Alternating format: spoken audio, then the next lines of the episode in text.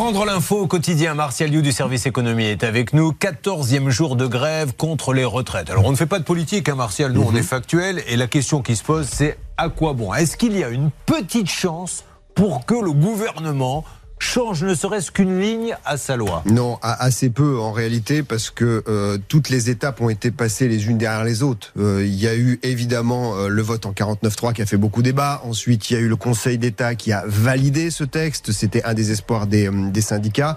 Là, il reste, et c'est la raison pour laquelle il y a une manifestation aujourd'hui, il reste un tout petit mini espoir, c'est que le 8, dans deux jours, il va y avoir le dépôt d'une proposition de loi d'un groupe de l'Assemblée. Mais, c'est vraiment un mini espoir, on est bien C'est un mini espoir parce que le gouvernement a déjà fait savoir par l'intermédiaire de la présidente de l'Assemblée nationale que euh, il y avait un article constitutionnel, l'article 40, je rentre pas dans les détails, mais que du coup cette proposition de loi ne pourrait pas passer. Alors évidemment, ça va faire beaucoup de déçus. J'ai l'impression que c'est un petit peu la dernière. Oui. Mais quelles sont les actions qui peuvent arriver derrière? Parce que j'ai l'impression qu'on n'ira plus dans la rue, qui pourrait se préparer quoi. En fait, on est déjà en train de préparer l'étape d'après, c'est-à-dire la négociation entre euh, les syndicats et le gouvernement. Si je devais utiliser une formule, c'est qu'ils vont maintenant utiliser la défaite comme un argument. C'est-à-dire que les syndicats ont quand même réussi à mettre plus d'un million de personnes dans la rue à plusieurs reprises, à mobiliser pendant 14 journées, ce qui n'est pas rien. On a lâché là-dessus, maintenant vous voilà. vous donnez autre Et chose. maintenant, vous avez vu, vous êtes passé en force, euh, l'opinion publique est toujours fav- euh, favorable au mouvement de, de, de grève Ouais.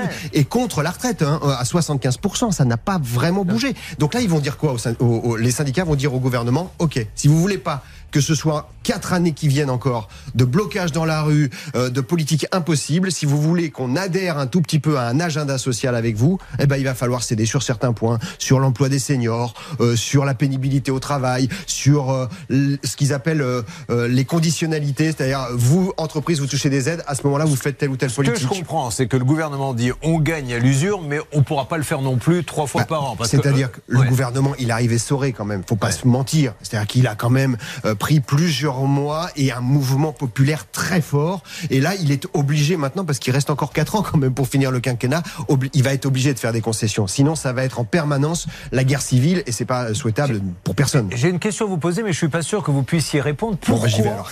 Non, non, pas- ça n'a rien à voir avec vos capacités intellectuelles, qui ne sont pas, on va le dire, non plus. pas non voilà, mais, mais suffisantes pour cette émission et, et au-dessus de la moyenne, je tiens à vous le dire. Je ne m'adresse pas particulièrement à Bernard Sabat, Hervé Pouchol et à moi-même, mais pourquoi toutes ces négociations Après tout, l'Assemblée s'est filmée.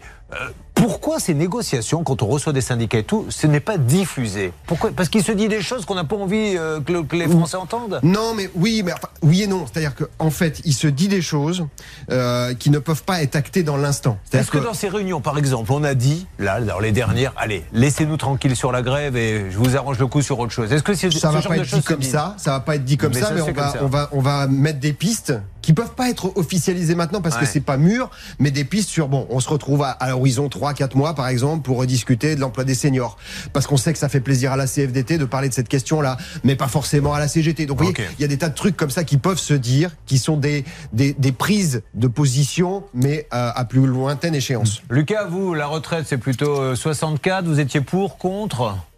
Sans hypocrisie, je suis pour. Pour la retraite à 64 ans? Oui, à un moment, faut assumer les pots cassés. Hein. C'est pas de notre faute, c'est pas la faute à Emmanuel, mais il y a un moment, faut Vous savoir. Emmanuel Ah, Très bien, écoutez. oui, oui, voilà, je le euh, connais, je le connais, c'est un ami, c'est un ami, c'est un ami. non, il y a un moment, il faut savoir euh, combattre le mal par le mal. Voilà. Alors en retraite, lui, Gilles, il pourrait vous en parler. hein. Lui, c'est pas son problème, c'est pas 64 ans, 66 ans, 62 ans, c'est juste la toucher. C'est tout ce qu'il demande. hein. Gilles, vous êtes plutôt retraite 64, plus, moins, quelle De est toute votre façon, on n'a position? pas le choix. Il n'y aura pas l'argent pour, euh, pour payer euh, au-delà de- d'une certaine date. Alors, je, je le dis à tout le monde, avant que vous nous insultiez, on n'a pas choisi des gens qui sont pour euh, la retraite. Ils sont là parce qu'ils ont des problèmes. Je leur demande leur avis parce que euh, on est en train d'en parler, mais n'allez pas dire ils ont été castés des gens. Ce sont des pro-Macron journalistes. Non, non, pas du tout. C'est pas du tout le cas. Bon, euh, l'incidence, est-ce qu'elle sera et très rapidement économiquement cette grève Est-ce qu'elle a une vraie incidence ou pas du Pour tout? l'instant, non, parce que ce sont ce qu'on appelle des greffes perlées ou carrées, c'est-à-dire que ça dure une journée et l'activité reprend. Donc globalement, il n'y a pas eu d'impact sur la croissance. C'est pas ça qui a pesé sur les derniers mois.